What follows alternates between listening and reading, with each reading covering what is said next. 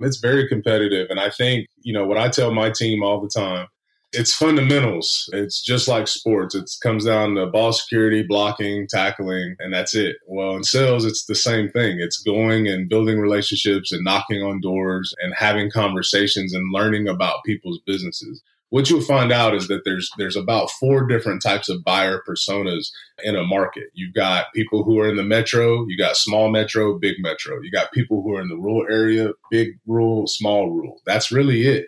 And they all categorize in the same kind of thought process, which is I need this price per pound, I need, you know, or price per gram, I need these products on a weekly basis. This is what my average ticket per customer is. This is how many times those customers come to my store per week.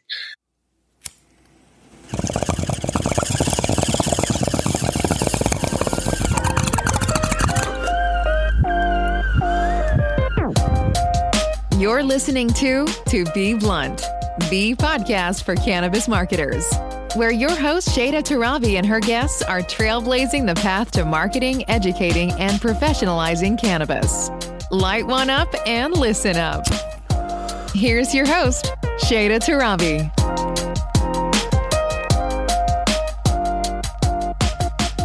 Hello, and welcome back to a new episode of the To Be Blunt podcast. I'm your host, Shayda Torabi, cannabis business owner and brand marketer.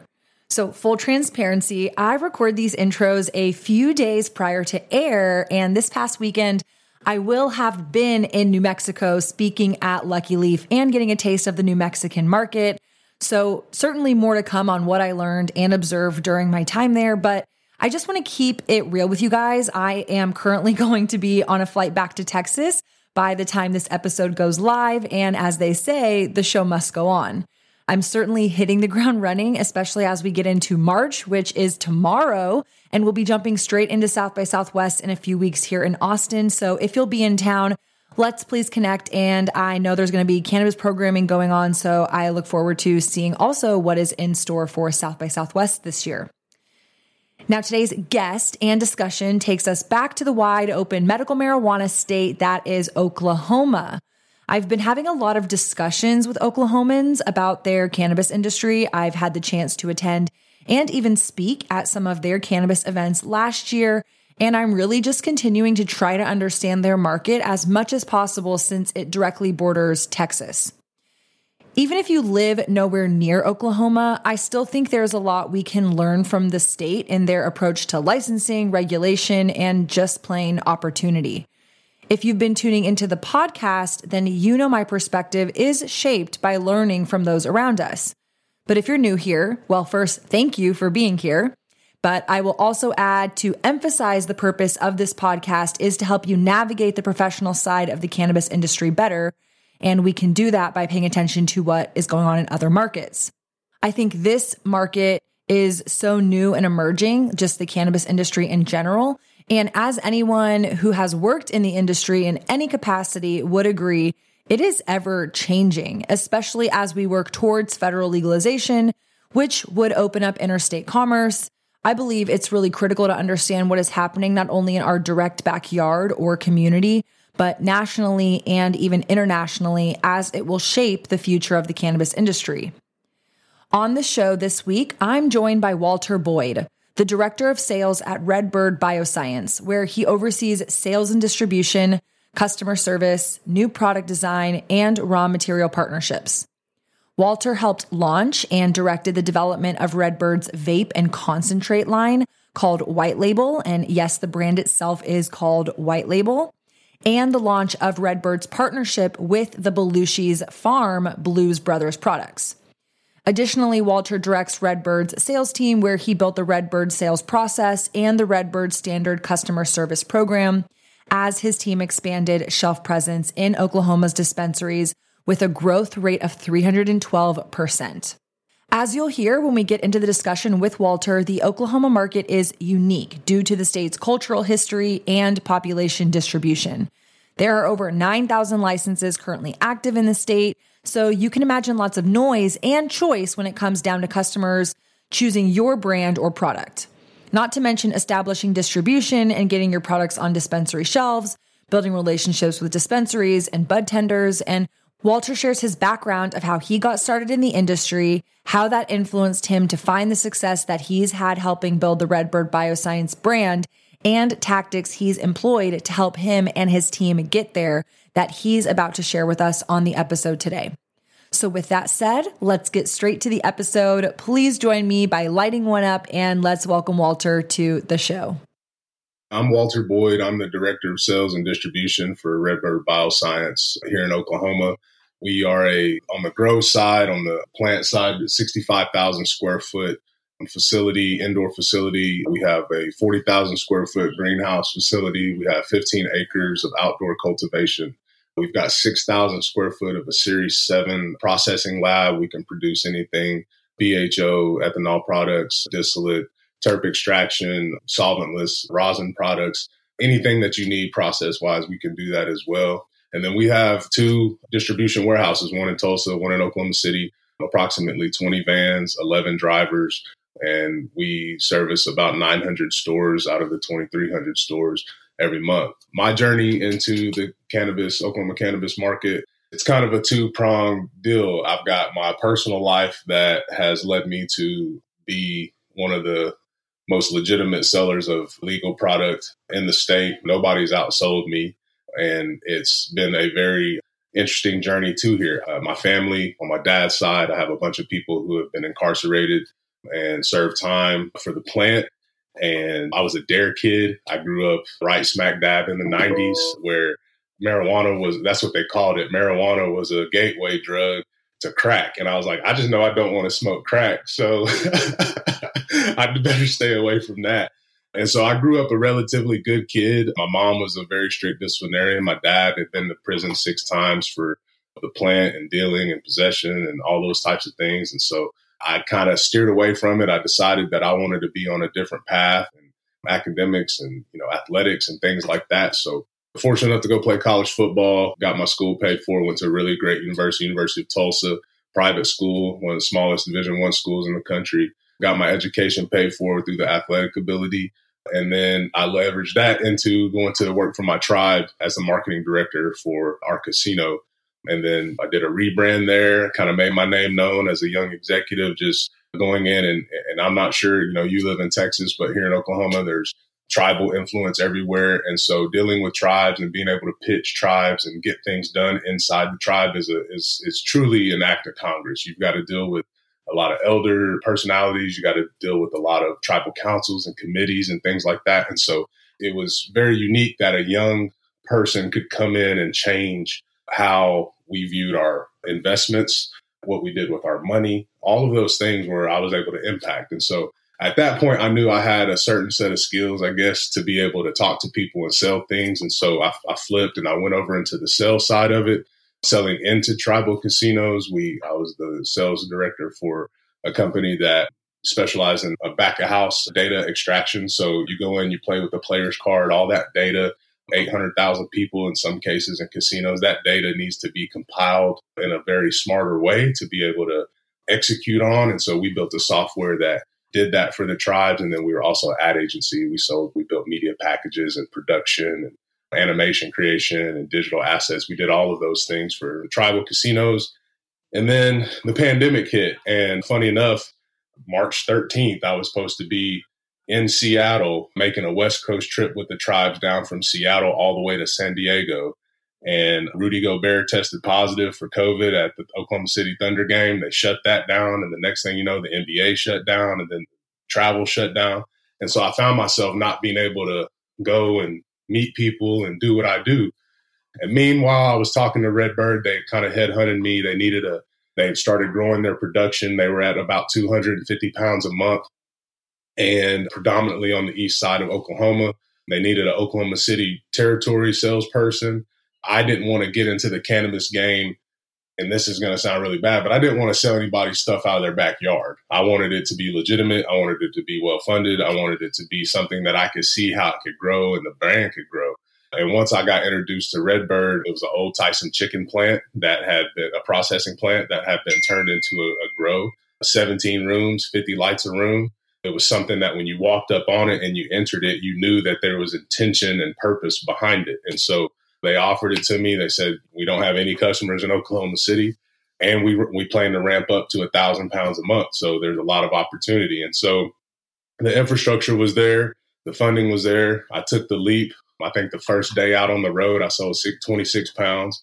And so I was like, man, I could probably do this. You know, I was I was a patient already, so I'd already been going to the stores, and I was good at building rapport with like, you know, the B two B sale was very easy for me. So like building rapport with the dispensary owner and talking to them about their business and learning about their business and asking questions about patients and products and things like that. Like that was just a natural conversation I would have with anybody. And so I find myself talking to store managers and owners about how to you know increase their business and so the moment I, I got in the business it was i'd already built a network up i'd go and visit all kinds of stores and talk to people and so it made it very easy for me and then once the production ramped up we went from 400 pounds to 600 pounds 750 pounds 1000 pounds and nobody knew that we could create it and then could we create quality product that was the first thing could we grow it could we establish a market for it in this competitive market? And we found out we did. We could, you know, Colin Thurman over there, our head grower.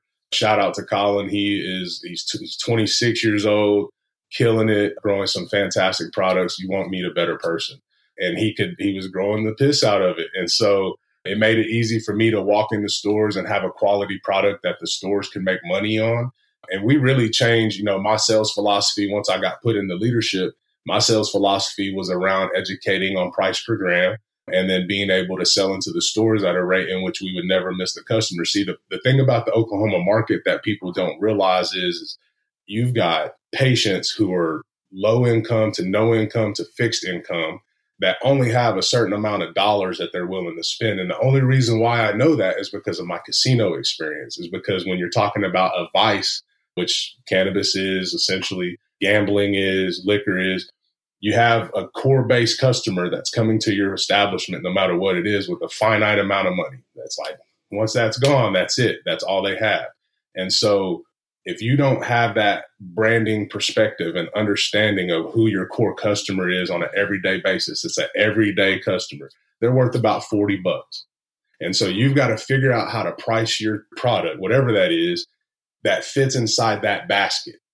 Is it wise to make one product that fits that whole 40 bucks or is it wise to make three products that fit inside $40 to make them and fill your basket with that brand? And that's what that's what I got my company to do is every product that we came out, our flour was priced at a point where anytime you went in, you could get an eighth of our flour for, you know, under $40 and I saw it because we're great value shoppers. We, you know, Walmart is where everybody buys their groceries. Like that's just kind of how we are. So we did that in the beginning and then we grew it. And then the next thing you know, I was running five vans to Oklahoma City. And then, you know, we had to buy tactical transportation to be able to holistically and, and full circle this this logistics chain because the plant is in Stilwell, which is three hours from Oklahoma City. So we were running a van every day, six hours from the plant to Oklahoma City to make deliveries. And so we bought Tactical in February 2020. And then it really opened us up. We were able to do next day deliveries in the state. We kind of streamlined our ordering channels and mechanisms so we could service the customers. I mean, we went from writing paper POs to having a digital website presence that we owned that wasn't LeafLink, that wasn't Weed Maps, It wasn't any of that. It was ours, and we could place orders and things through that. So, yeah, it's been a, a very unique and interesting ride. It's very complicated one thing you got to have is work ethic and perseverance. I mean, it's hard every day. And it's enjoyable because, you know, at the end of the day, the patients benefit the most when you think about them. But as far as the business of it, you know, you've got to be cut from a different cloth for sure.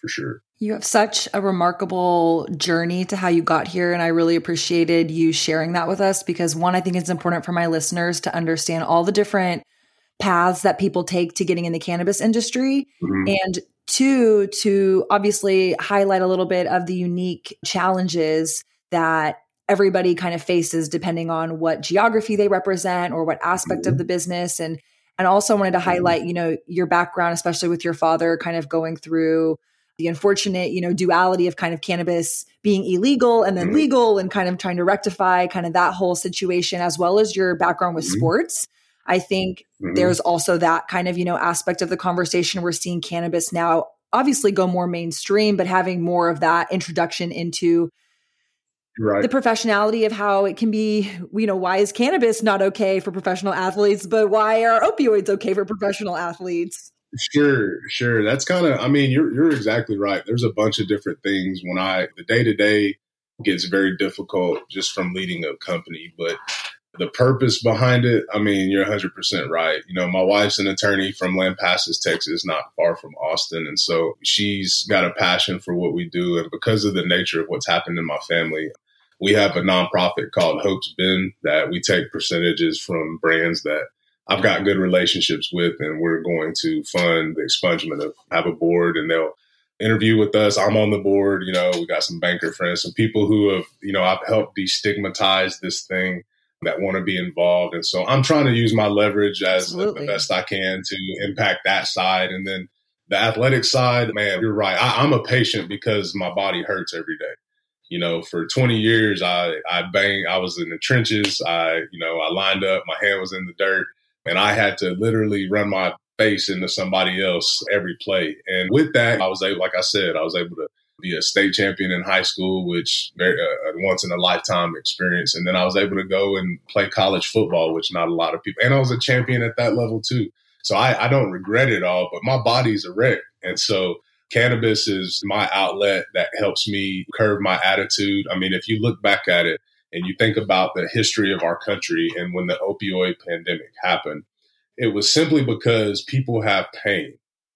They go to work, they work in coal mines or they work in the lumber yard or they work, you know, these hard, hard jobs that are physically intense, or they play football or some sort of sport and their body hurts, which does nothing for your attitude, especially if you've got four kids and your two year old is jumping on the table and on the couch and throwing things at the TV. Like you need to be in your best frame of mind to be able to be the best person you can be. And opioids, you know, I've never taken a pill. It's just not been my thing, but I love plants. And, and I'm telling you, once you get your dose right and once you figure out how to use it properly, you can really set yourself up for an increased experience every day in your life. And it's simple. It's simple mindset change. You don't have those ailments. And that's where I, that's my lane that I stay in. So you're right.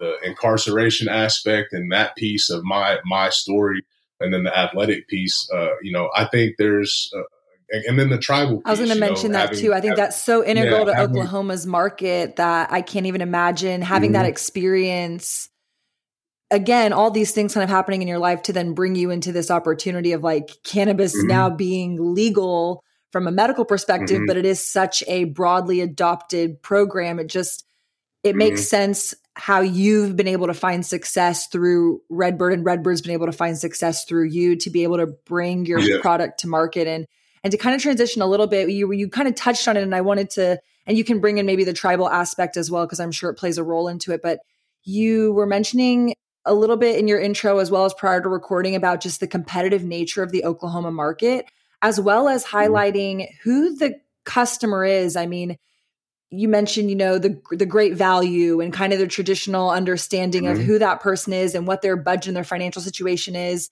where Redbird is headquartered in stilwell Oklahoma, is very remote. I had to look up it on a map because I'm not super familiar yeah. with Oklahoma. It's like almost no, Arkansas. Arkansas. Yeah. Arkansas. yeah so knowing that Oklahoma is a large state, but still very rural in most parts. And you mentioned the acquisition of Tactical being able to have distribution points across the state. If you can just maybe paint a picture of kind of what it's been like for you guys to kind of take the challenge, which you found success in it, but take mm-hmm. the challenge of okay, this market is really saturated, really competitive. I mean, yeah. prior to recording, you were giving me some stats yeah. 8,400 grows, 1,500 processors, 2,300 yeah. dispensaries. like, yeah, no, it's very competitive. And I think what I tell my team all the time it's fundamentals. It's just like sports. It comes down to ball security, blocking, tackling, and that's it. Well, in sales, it's the same thing. It's going and building relationships and knocking on doors and having conversations and learning about people's businesses. What you'll find out is that there's about four different types of buyer personas in a market. You've got people who are in the metro, you got small metro, big metro. You got people who are in the rural area, big rural, small rural. That's really it and they all categorize in the same kind of thought process, which is I need this price per pound. I need, you know, or price per gram. I need these products on a weekly basis. This is what my average ticket per customer is. This is how many times those customers come to my store per week. And so when you think about it in terms of that, then we've got to go, okay, I've got to go and section off this territory, and there's 250 accounts in this territory, and I need to spend six weeks in this territory to be able to identify all the winners and losers and who's doing good stuff and who's doing bad stuff. And it's really mapping it out on a grassroots kind of old school sales mentality. That doesn't necessarily jive with everybody who's in the cannabis industry, who's trying to work in the cannabis industry. So bringing the professionalism to it and bringing the aspect of accountability in your sales staff, just going and knocking on the door and holding them accountable and talking about new accounts and what the literally over the course of just two years, you know, you've talked to all the winners and losers in the state, right? And so now it's really transitioned into having a bunch of key accounts and then continue to have a layer of salespeople who are handling those. And now I got people that are just handling the day to day, going out every day, talking to new stores, trying to get a certain dollar figure into the store. That's where we're at. But there's no secret sauce. I looked at the cannabis market. I saw the work ethic of the people involved in other companies. I saw the, I mean, everybody, the hardest worker in every company is the person who owns the company.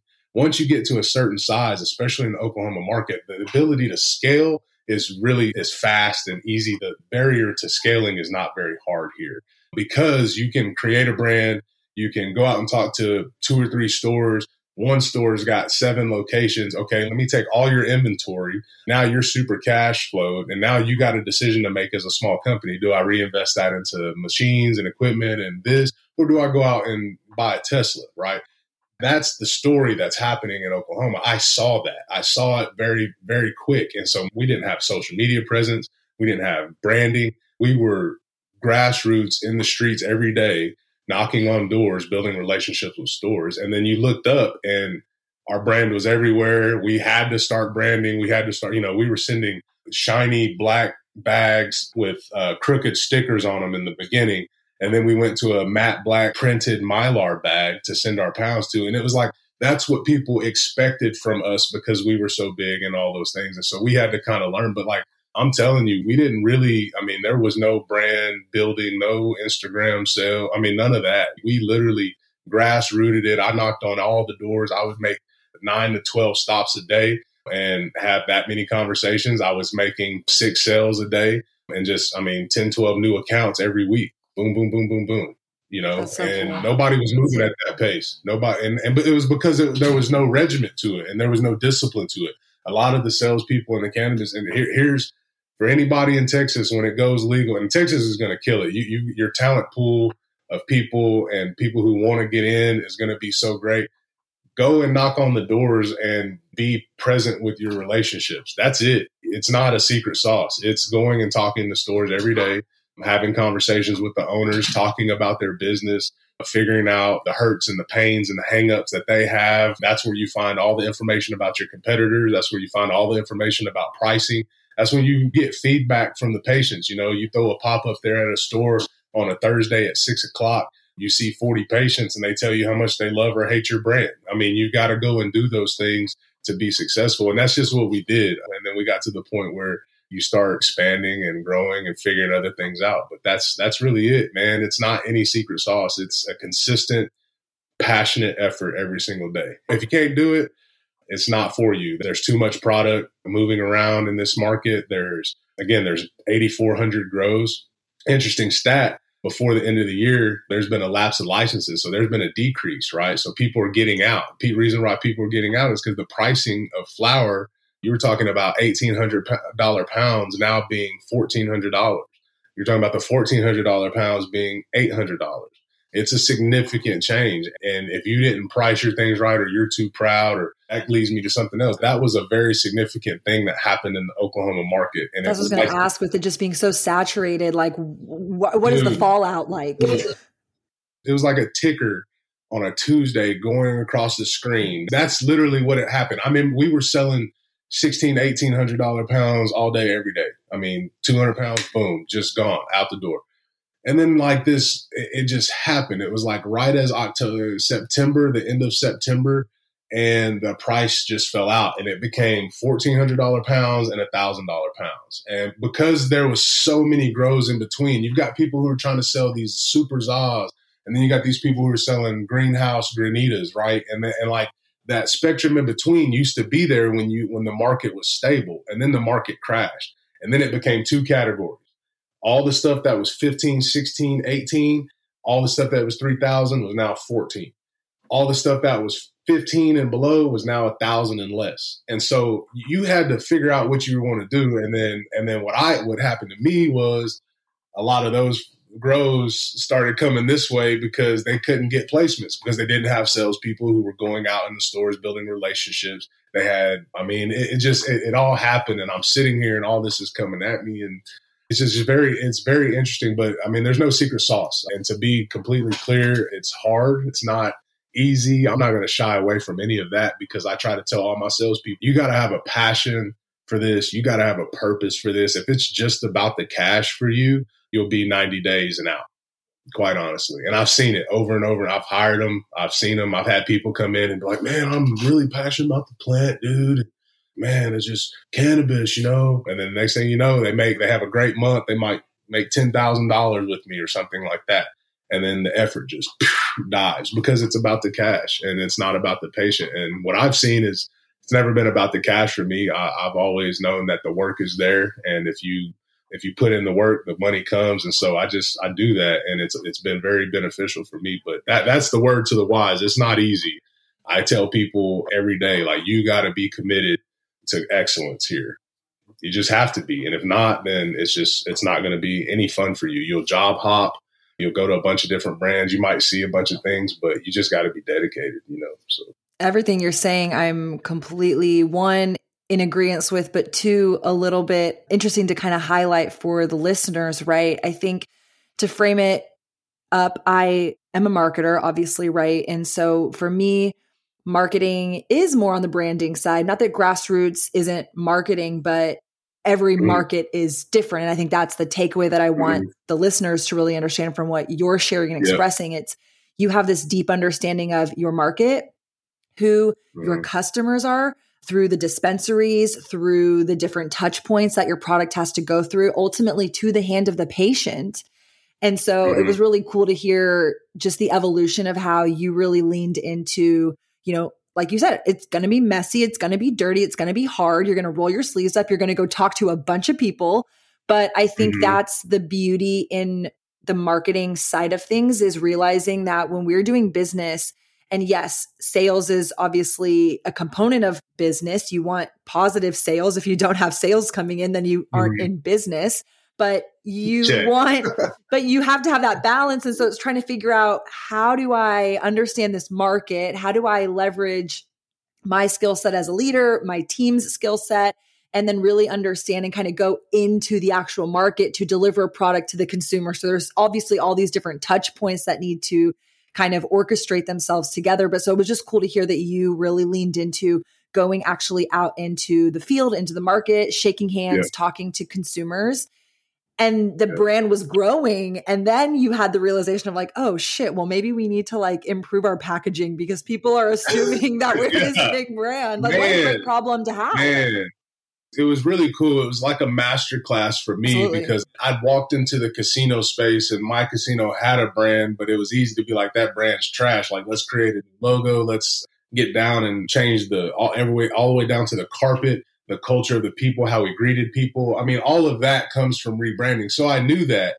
And so this was more like the product's going to come. It's ag. So, you know, we're growing crops. And so I just wanted to get out and get as many things out, as much out as possible. And then it turned into a real business. It went from like enterprise, like, like startup mode to enterprise mode really fast. And then I, then that's when they, you know, brought me in as a, as leadership and, uh, it just I started seeing it on a totally different level. I mean, the CPG side of this, the consumer packaged goods side of cannabis, is that's the future. That's where every brand has to live and has to understand what's happening in the CPG side of things. And if and If you don't, then I'm gonna break it down to you. The patient is coming in into the stores and their eyes are looking for things that are comfortable. Their eyes are looking for things that are safe. Their eyes are th- looking for things that are legitimate. And so if you come in and your branding and your packaging doesn't have intentions and purpose to it, then you're going to get looked over because people who understand packaging, they might have some absolute dog shit in their jar. But if their packaging is tight, they'll get one try. One. And what I tell people is, is if your packaging's tight, then you'll get, you know, your first month in sales, boom. If your product quality shit, then you don't, you'll plateau and then you'll die. If your product quality is great, which we did the opposite, our product quality was great, and then we branded, and so it elevated us. But most people create brands first. And so what I'm saying is, is create your brand. Make sure that the customer experience of your product when they go to buy it at the store is such a way that they feel they feel something when they open it. Tell a story when they open the lid of a box and the story of your company or your grow or your process is right there in front of them to let them know how that product was made and who made it.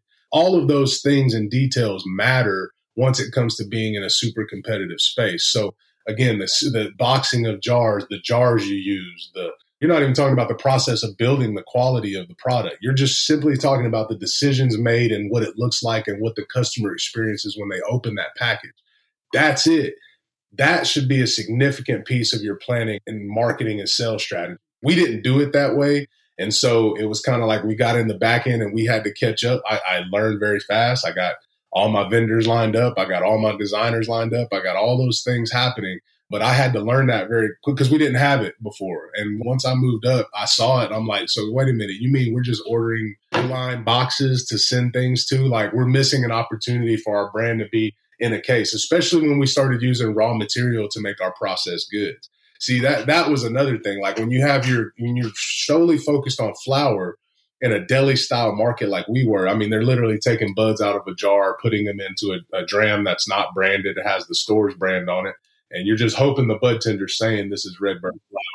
That's what I've heard is a big hurdle in Oklahoma is you can yeah. have a brand, but because yeah. of the deli style approach, people's brand yeah. integrity is being lost because the dis- once it gets to the dispensary, the dispensary is kind of taking over and is just yeah putting it in their own branding, and you lose. Yeah, yeah, it, it, that's true. Like we'll have you know, let's say I have double deja vu, which is a it's our number one our number one strain. Okay, I'll sell double deja vu to a store. A store will take it, and then they'll they'll buy some the next week because we have you know drops every we have two drops every week. So we'll have another room come down with it the next week, and they'll buy some more of it, and then they'll call it something else in their store, and it'll be lined up. You know what I mean? Competing against the like, original product, but they're calling it something else different. Yeah, yeah, but they're still selling through. So there's some of that. But that's the flower side. Once right. we started producing enough raw material to be able to produce the BHO products, the CO2 products, our pre rolls, vape pens, all of that stuff, that's where your branding really, really lies. So I consult, you know, for a couple grows or something that just ask for help. And I tell them, your branding of your flower in Oklahoma's market, Missouri's market's yeah. different. Missouri is all prepackaged. Missouri is you come into the store with prepackaged goods. So then it's about the quality going in and you got to do it. Here it's deli yeah. style. So you you got to if you want your brand to get out there, if you if you're a grow and you don't have uh, good branding, you don't have good sell through, it's a it's a struggle. Take your raw material, create your brand, let it be quality, and then make sure the packaging is tight. And then they'll automatically, once you figure out, okay, that's a double deja vu pre roll, that's a double deja vu vape cart, that's a double deja vu BHO Sugar Diamonds. That's a double deja vu live rosin. Wait a minute, there's the flower with it as well. Now that whole journey to it is is there for you, but I'm telling you, it's a big deal. CPG, you look at like Kraft Foods, you look at Hiland Milk and Dairy, you look at all of those companies. It's all CPG, even though it's all ag, it's all mixed together. So I think that's the future. I think anybody who figures out the co-packing, because it, it's it's not food, so sending your material to somewhere so they can pack it for you and ensuring the quality stays intact to get shipped back to you, that's hard. I, I already I know that that's going to be difficult. So trying to figure out and establish, you know, and have relationships with a bunch of different brands and then figure out how to have a co-packing facility. Like those are things that your boy is trying to think and figure out how to do because I see it and I, I know that that's going to happen. So it's going to be necessary.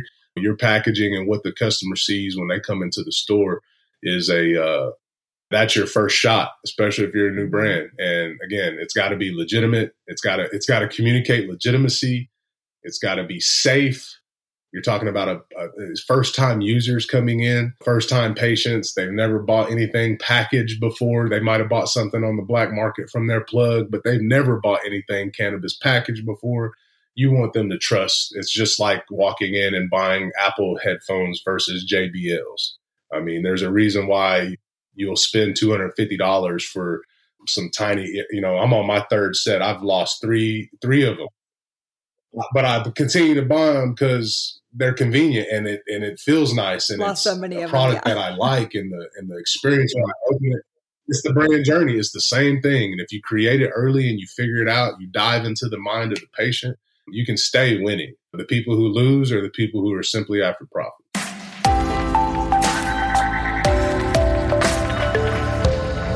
Hello, just want to take a quick moment to thank my sponsor and full disclosure, my company, Restart CBD. Restart CBD is a brand that I built with my sister. So we are family owned and women owned. We do operate a brick and mortar in Austin. So if you ever find yourself in Central Texas, we'd love for you to come say hi. But we also ship nationwide and we carry a wide range of CBD products we really care about this plant. We really care about educating our customers.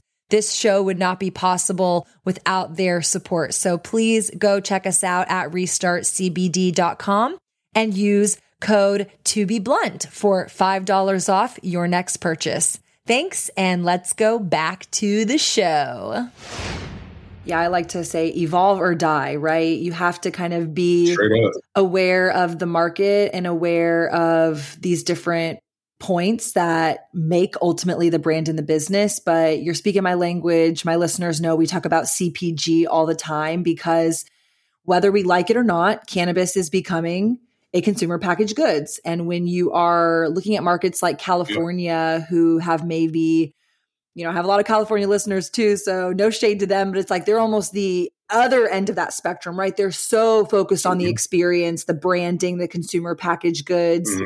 um, that sometimes I feel like kind of what you were articulating, you can have really good packaging, but then what's in the product is actually really shitty. That's right. so it's That's trying right. to get to the middle ground as we focus our efforts towards obviously every state going legal in different ways like oklahoma to missouri is very different in the way that they're selling things so looking towards federal legalization where i anticipate interstate commerce and you're going to have different brands hitting shelves and how do you stand out and what does that look like right so you're speaking um, very good tips and insight into conversations that i've seeded with the podcast over the past couple of years of just trying to get people to think a little bit more from a brand marketer's perspective as we enter the That's cannabis right. industry. That's right. It's so it's so important. I mean, brand marketing is the future. I mean, especially when then when it starts coming to like being able to advertise digitally to people, once that goes, you're gonna have on. to create that experience.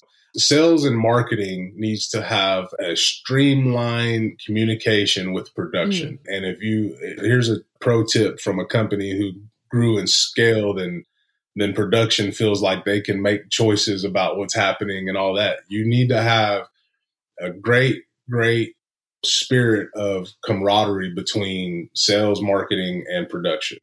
Production in the cannabis industry is always, for the most part, is going to be people who love the plant and think that there's a certain and i'm not saying there's not i'm not trying to I'm, i know where you're going saying, i get it yeah, yeah it's a commodity at the end of the day. Yes, it is. And you have to think about it like that.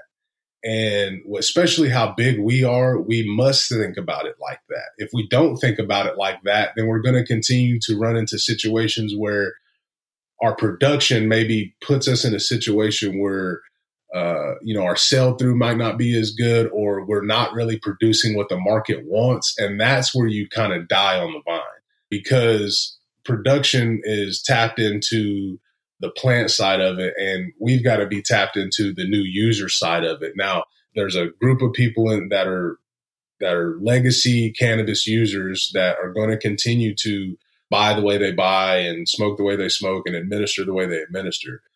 But as we grow and evolve as an industry, there's going to be it's like the casino industry the number one metric in the casino industry is new player acquisition so if you're thinking about it in terms of like how you acquire patients and people to consume your product you've got to think about it as a commodity.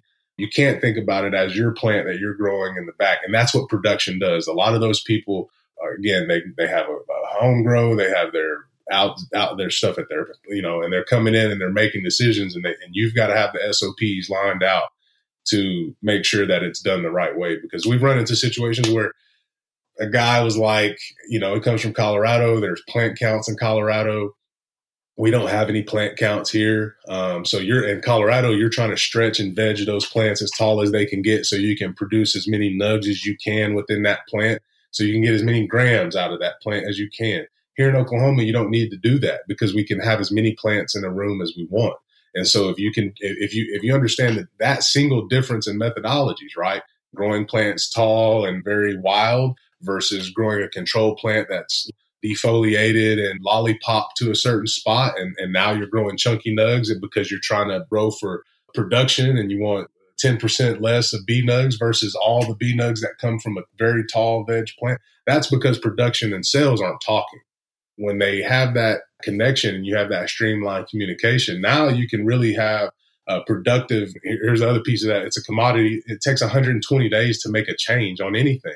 And so now you've really got to be in tune with what's happening in your rooms as a sales leader, as a marketing leader. You've got to be able to know what's happening and what the process is and not let anybody in production change what's happening on the outside because it could really derail your momentum if you're three strains that come out and every time a customer experiences that strain they get a big chunky nug and it's frosty and there's it's trimmed properly and it looks just absolutely beautiful the moment that they don't get that and it's different now you're losing momentum on that strain and you might as well do something different and send it to processing and come out with a different brand but I don't mean to get long winded in that, but that's a very big deal, especially when you scale. And I know that in Texas, as well. I mean, there's Jungle Boys, they got their thing out in California, but in Texas, there's going to be people growing a lot.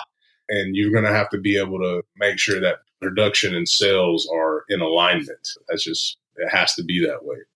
No, you are very in line with taking the time to articulate that. I couldn't agree more. Just having, you know, running my own business in the industry and being on the more marketing business side myself and having my production team and even just as little of like, hey, we want to promo, you know, this holiday's coming up. What can we do from a packaging or price point or, you know, whatever? And then right. my production team is like, well, we need a heads up. And I'm like, I need the new products like yesterday so I can put them in packaging like tomorrow. And, you know, we're a small family yeah. brand. So we maybe for better or worse, you know, can move a little bit quicker than some other businesses, but it's something that we strive very much so, especially in the new year. Obviously, everybody's trying to set new goals and also just stay nimble as the industries continue to evolve both on a micro as well as macro scale.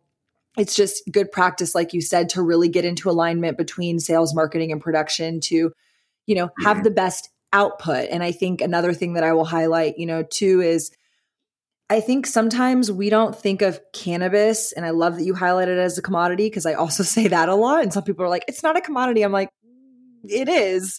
Yeah, it's in a baggie. it, it is. is but you know being able to think through why do you uh. shop with certain brands what draws you to them? You were talking about you know the appeal when you're looking at a shelf and, and what are your eyes going to go to? Maybe you're the price conscious consumer. Maybe you're somebody with a little bit more brand affinity. You know what is going to lure that person in? And i don't mean it in a negative way but in a very realistic way. Why do we shop with the brands and the products that we choose? You know and kind of taking that same mentality as a consumer of other industries and products as then a cannabis consumer. So thinking of when I go to Colorado, when I go to California, when I go to Oklahoma, when I see brands and products, what, gra- what why do I gravitate towards? Why am I picking that product? Is it mm-hmm. because someone has told me something about it, or because I've tried it before? Because the labeling or the packaging, mm. or mm-hmm. you know this, that, and the other.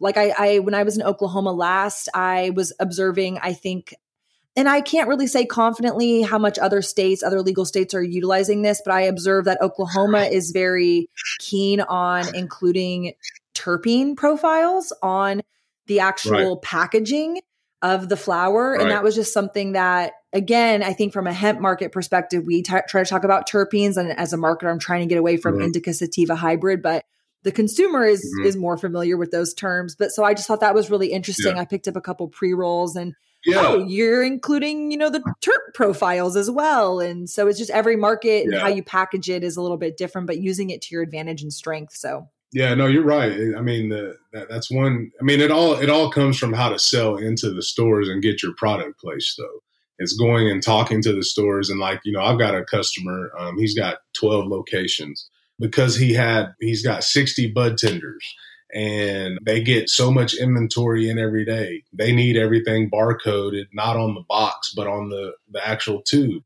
then that became a standard process that we did for everybody because again it became about the logistics in the back end that's not a that's a packaging deal but that's not really a consumer deal but that's how you learn how to legitimize your packaging because it really again it's a, it's about first time use and it's about people feeling comfortable. And I, I will say this uh, on the on the packaging and it's probably you know I know you probably want to talk about something else but you have to if you have if you're big enough and you have enough SKUs it's very much in your benefit to package things for different demographics meaning you know you should compartmentalize who you're going after in your sales plan and then market towards those. So for instance we've got two brands that we really use. We've used white label.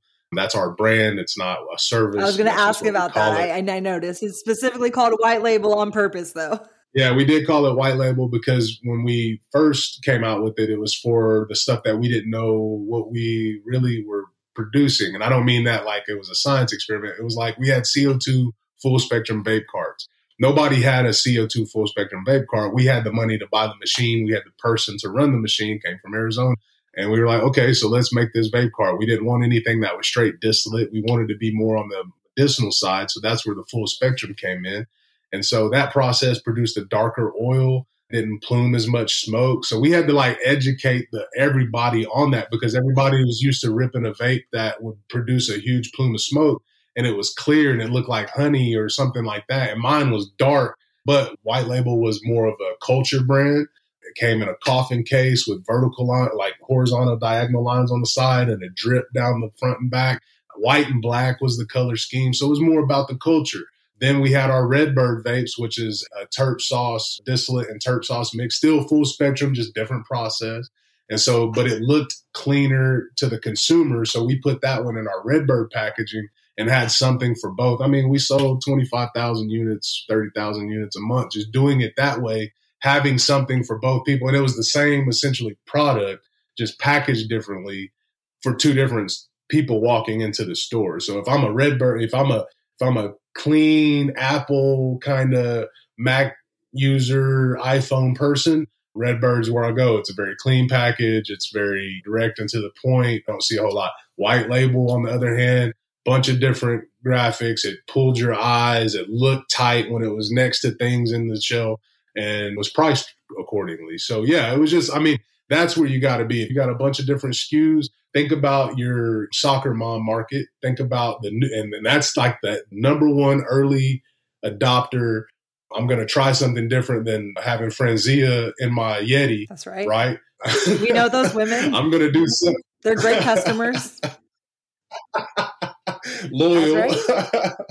uh, so that's a market you have to look at seriously because that market alone is looking at how to deal with their situations at home or deal with their lives or deal whatever that is in a way in which is not any any more counterproductive than getting blitzed on the soccer sideline. I could take a pill, two and a half milligram THC, in the like my wife takes a C a three to one CBG THC gummy, a pearl. She takes one every morning. All right. The CBG in it is more of a, it comes from the sativa plant. So it's a natural, when you smoke it, it's a natural expectorant of the lungs, but it actually helps you focus and dive into what you do. It where it's where the creativity comes from. And then the ratio with the THC allows for that process to last for, I don't know, for her, like six hours. So onsets in 45 minutes. She can bank on it lasting for that long throughout her day. And then when she takes it, she knows that she can dive in and, and focus and do what she needs to do. That's where we got to be. And that market alone is, I mean, I have some here. I could show it to you.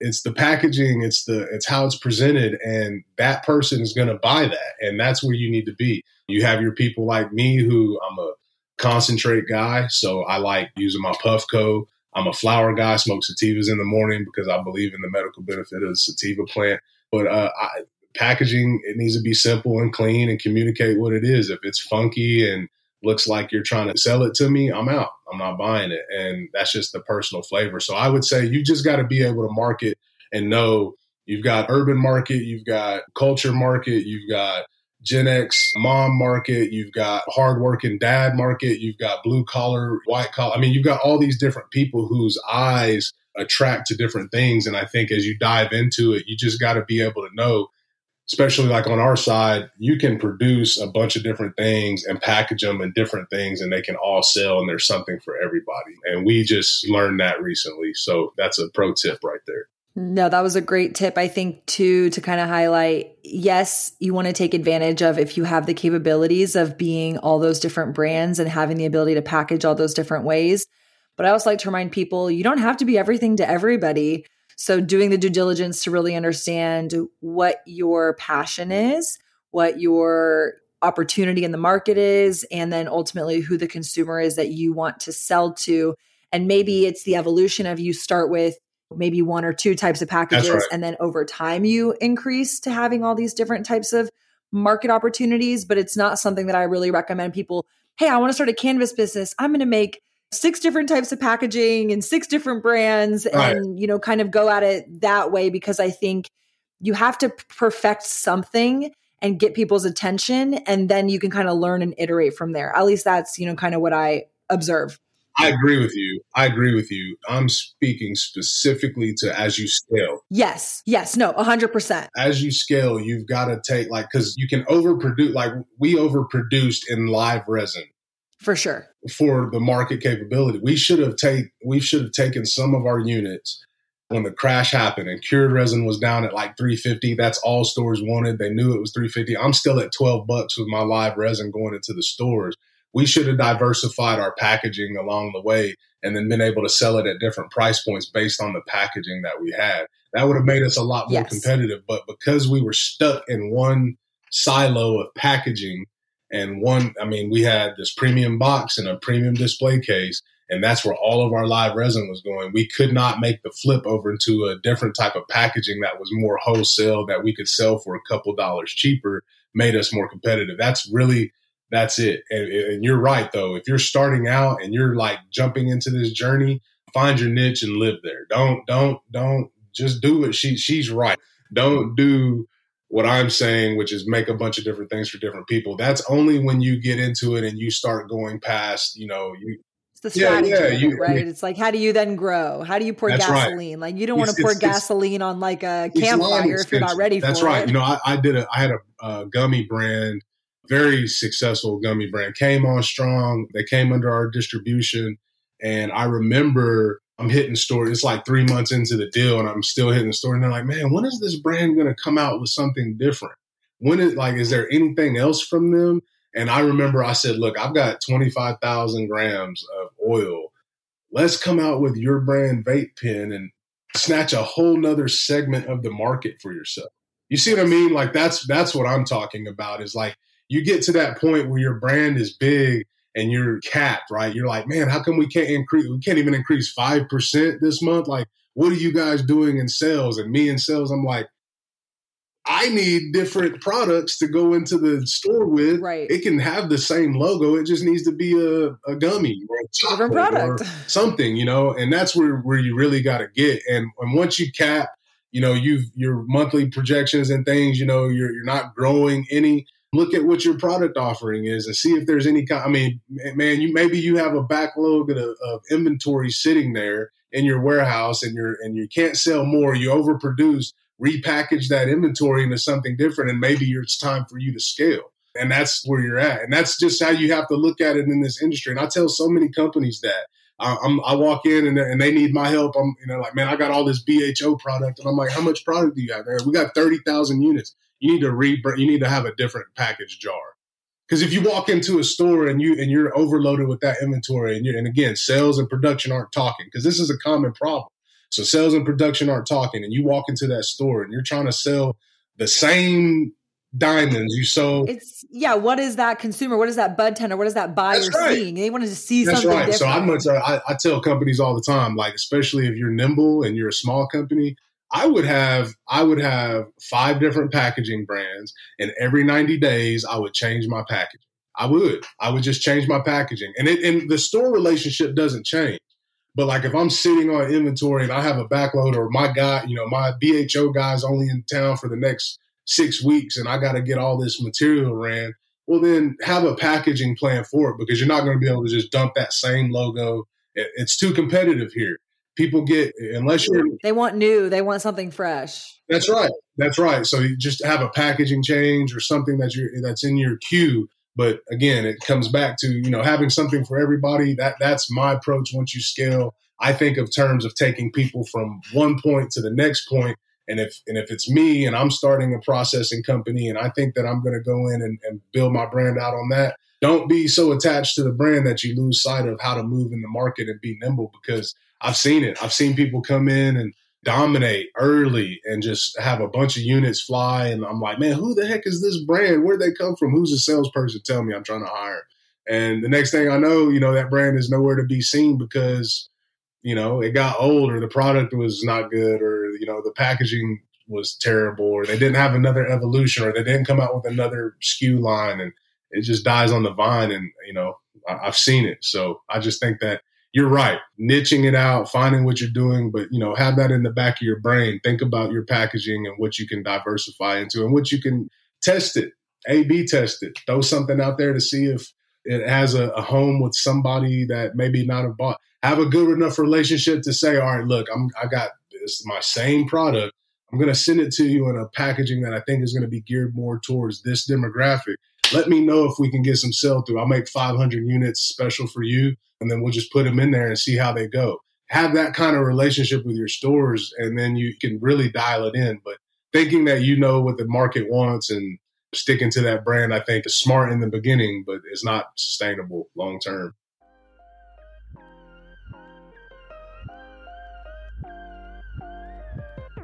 What continues to be reinforced throughout this discussion was the simple approach to boots on the ground understanding your market, understanding the distribution channels, and simply showing up and being consistent. I know it's much easier said than done, so I don't want to paint the picture that it's easy to execute. It takes time, it takes capital, and oftentimes a combination of both resources, not to mention human resources. But in a big market like Oklahoma, it's proven steps that Walter and his team have taken under his leadership that has gotten their brand to the success that they've seen and it shows what is possible. So, do you think it's easier to establish a brand in a state that is more or less densely populated? For a fun fact, Oklahoma is the 35th most densely populated state in the country and 20th in terms of size. The total surface area is about 70,000 square miles, and for every square mile of Oklahoma territory, there's an average of 55 people per square mile compared to California, which is the third largest state, and its population density is 251 people per square mile. As always, thanks for keeping it blunt with me. I'll be back with another episode of the To Be Blunt podcast next Monday and encourage you to keep championing cannabis in your community. Thanks so much for tuning in. I appreciate you guys so much. I'll see you next week. Have a good one. Bye, y'all. Love this episode of To Be Blunt? Be sure to visit theshaydatorabi.com slash to be blunt for more ways to connect. New episodes come out on Mondays. And for more behind the scenes, follow along on Instagram at the Torabi.